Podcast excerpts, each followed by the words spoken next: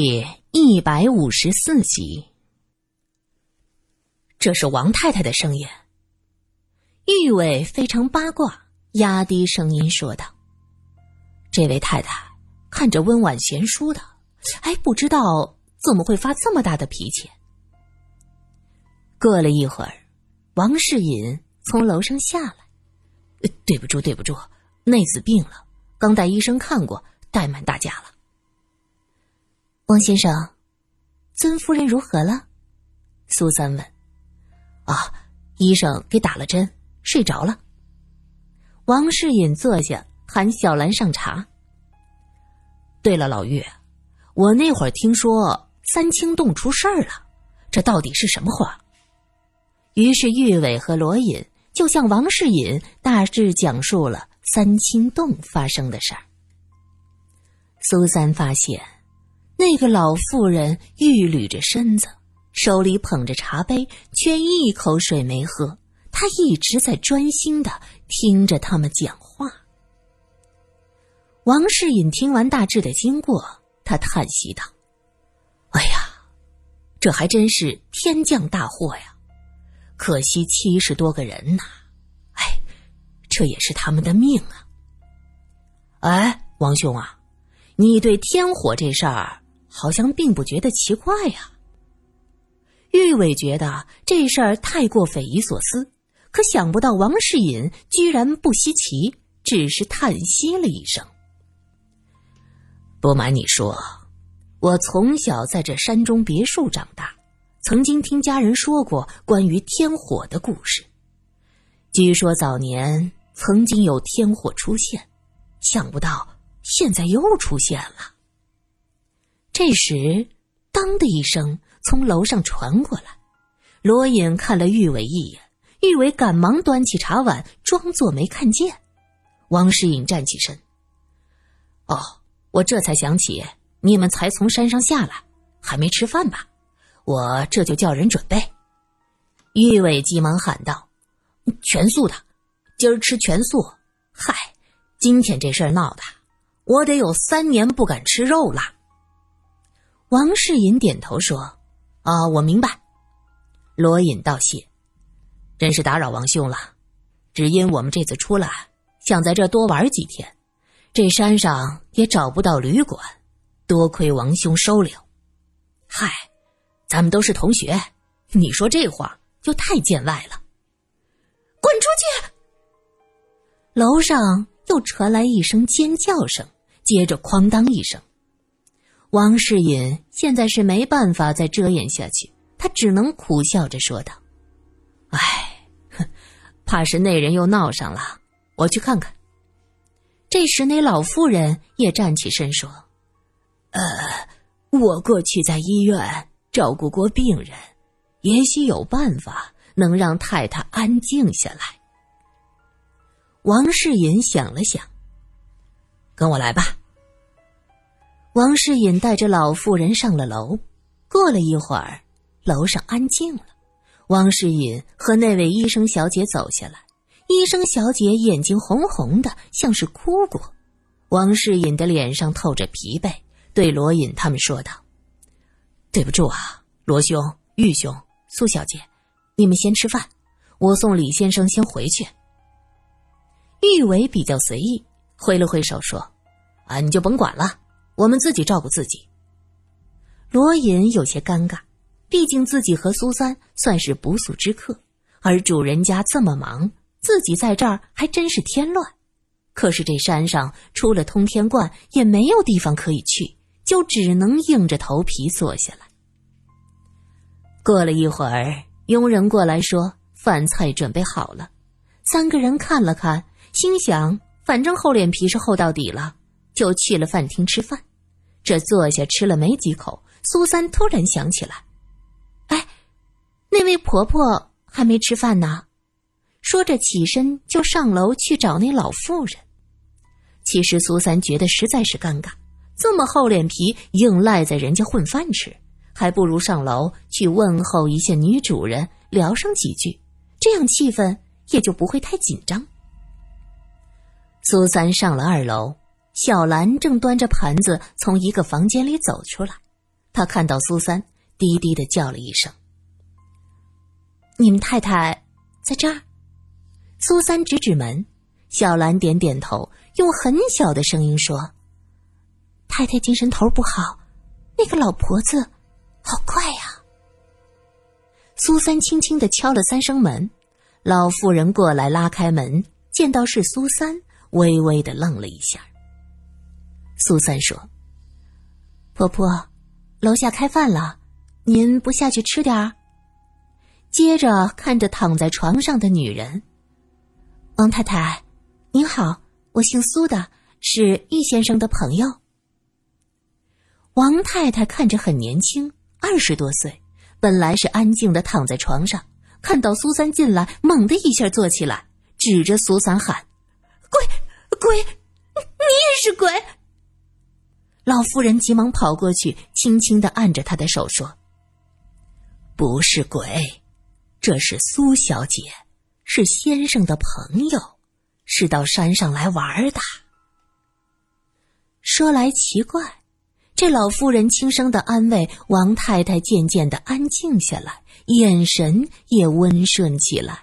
她笑着说：“嗯，你好，苏小姐，我最近身体不好，不能亲自招待你们，请你不要见怪啊。”苏三急忙感谢人家的盛情款待，又问道：“王先生送医生小姐回去了，王太太，你要不要吃点东西呀？”没想到王太太听到这话，突然又凄厉的叫起来：“不，不许去！他不是医生，他不是医生，他是魔鬼！”老妇人急忙轻轻拍打着王太太的肩膀，小声的哼唱曲一曲很舒缓的歌谣。苏三看到自己又惹了麻烦，怕王太太再受刺激，他连忙说：“呃，那我不打扰了，王太太，你好好休息。”说着，匆匆开门出去，在走廊里长长的出了口气。他摸着自己的脸，轻声说道：“，真是太尴尬了！哎呦，我就不该上来。”苏三下楼吃过饭。小兰带着一个佣人过来收拾东西，苏三没什么阶级观念，也从来不用别人照顾，就起身跟着收拾碗碟。罗隐看了一眼，忍住了没说话。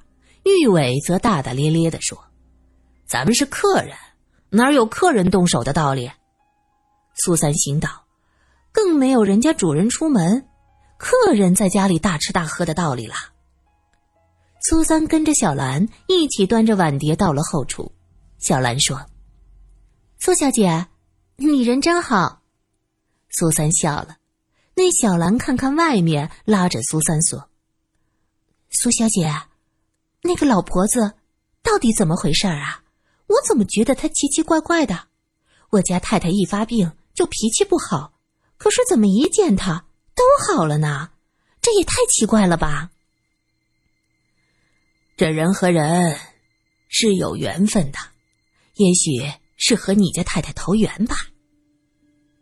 就在这时，一个声音在身后响起：“太太要吃饭。”俩人吓了一跳，回头一看，那老婆婆正笑眯眯的盯着他们。小兰心里有鬼，结结巴巴的问：“太太太太？”一要要吃什么？清淡点吧。老人家，你还没吃饭呢。苏三说道。老婆婆点点头。我这样的人，有口吃的就行。啊，这些剩菜就够了。于是老婆婆就着橱柜上的剩菜吃了几口。小兰撇撇嘴。拉着苏三出去，在他耳边说道：“怎么办呢？我们俩说的话可能都被他听去了。”苏三拍拍小兰的手背：“不用担心，我们又没说什么。”小兰还是忧心忡忡：“这这人来路不明，又古怪，我怕他害了太太。待会儿你家先生回来，你就把这话。”再对他讲讲嘛。苏三不以为然。小兰一听这话，哼了一声：“哼，我们家先生送医生小姐回家，一定会很晚才回来的。那位医生小姐，哼，我一直怀疑我家太太的病越来越重，是不是和他有关系？”苏三不喜欢听小兰说王家的这些私密，哼哈几声就回了饭厅。王世隐直到天黑才回来，一进门就道歉，说自己让大家等久了，不好意思。接着又让小兰去收拾两间客房出来。小兰撅着嘴说道：“已经收好了，要等先生回来，什么都晚了呢。”王世隐笑笑：“太太身体不好，家里的事情就多亏你了。”唉。这路上呀，好多村民在烧纸，这一路是瘆人的很呐。王世隐坐下，和大家说了些闲话。苏三吸了吸鼻子，闻到王世隐的身上有一股淡淡的香水味儿，和李医生头发上的香水味儿是一致的。王世隐见苏三盯着自己，就友善的对他笑笑。苏三心想。小兰的话也不是空穴来风啊，这股香水味儿一定是在耳鬓厮磨中留下的。深夜，一个黑影跃入了通天观，直奔最后那个孤零零的小院子。黑影在小院前停下，很快就消失在附近的灌木丛中。远处走来两个巡夜的小道士。一个手里拎着梆子，走几步就哐哐哐敲一下。走到院外，小道士刚要敲，旁边那个小道士就一把将他的手拉住：“哎，且慢，这里不能敲。为何？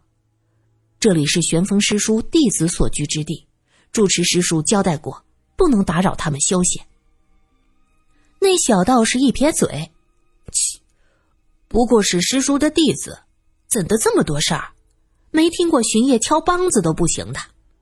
嗨，你知道什么？这位师叔厉害着呢。哼，能有多厉害？你看看玄清师叔，他厉害不？不也死于天火？敲梆子的小道士不以为然。不过是几名弟子，比咱们能高贵到哪里去？就这样作威作福，真是个龟儿子。说着，还气呼呼踢了一块石头，哐当一声，那石头的声音在暗夜中显得格外的刺耳。另一个小道士吓坏了，急忙拉着他低声说道：“哎呦，你要死啊！这要是把他们吵到，我们几条命也……”话音还未落，就听到院子里一个孩童的声音响起。聒噪的凡人，叫他们滚！敲梆子的小道士不服气，他顶嘴道：“我们是守夜的。”吱呀一声，门开了，一个道士走出来。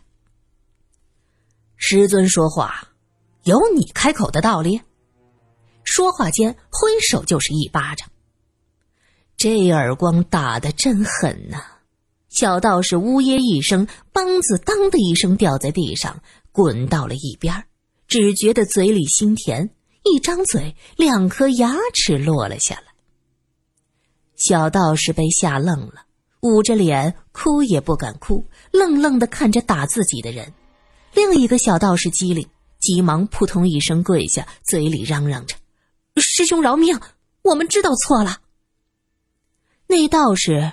毫无人善之心，一脚将小道士踢出去老远，嘴里喝道：“滚！”两个小道士不敢出声，连滚带爬起来就跑。那道士又在院门外站了一会儿，回身走进院子，关上门。只听他在里头恭恭敬敬的汇报着：“师傅，还是早点休息，弟子在门前守着。”不会再有人打扰您休息。孩童的声音响起：“这个身子真是不好用，也不知何时才能长大，随心所欲。师傅，您今天收了这么多的魂魄，身子一定会长得很快的。哼，你知道什么？